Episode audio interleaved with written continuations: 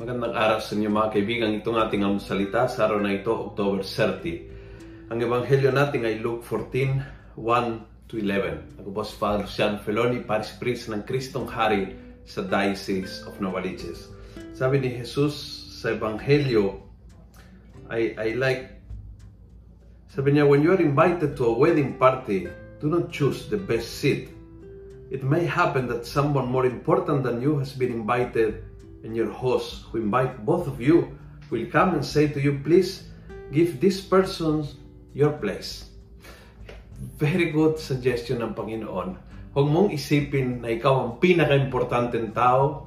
Huwag mong isipin na ang kailangan the best ay para sa iyo. Pag binago yung mindset na yan, then uh, i-appreciate mo ang lahat ng tao. And then you will be in your right place. Hindi yung yung feeling Mahirap po yung yung uh, yung ugaling mayabang dahil feeling the best siya.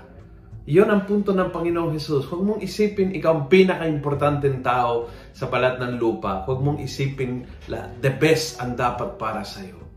Put yourself in the right place at ang lahat ng, ng para sa iyo ay darating sa tamang oras, sa tamang pamamaraan, sa tamang pagkakataon.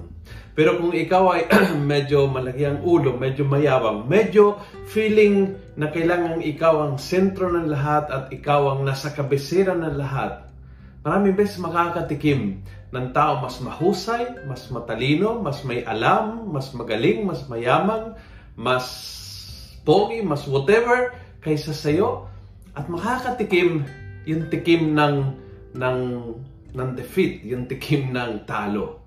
Kaya napakaganda ho yung mungkahi ng ating Panginoon. Huwag mong isipin that you are the best, huwag mong isipin na the best ay dapat para sa iyo. Hanapin mo ang tamang lugar at makikita mo ang lahat ay darating sa tamang pagkakataon, darating sa iyo. Kung nagustuhan mo ang video ito, pass it on. Punuin natin ng good news ang social media. Gawin natin viral araw-araw ang salita ng Diyos. God bless.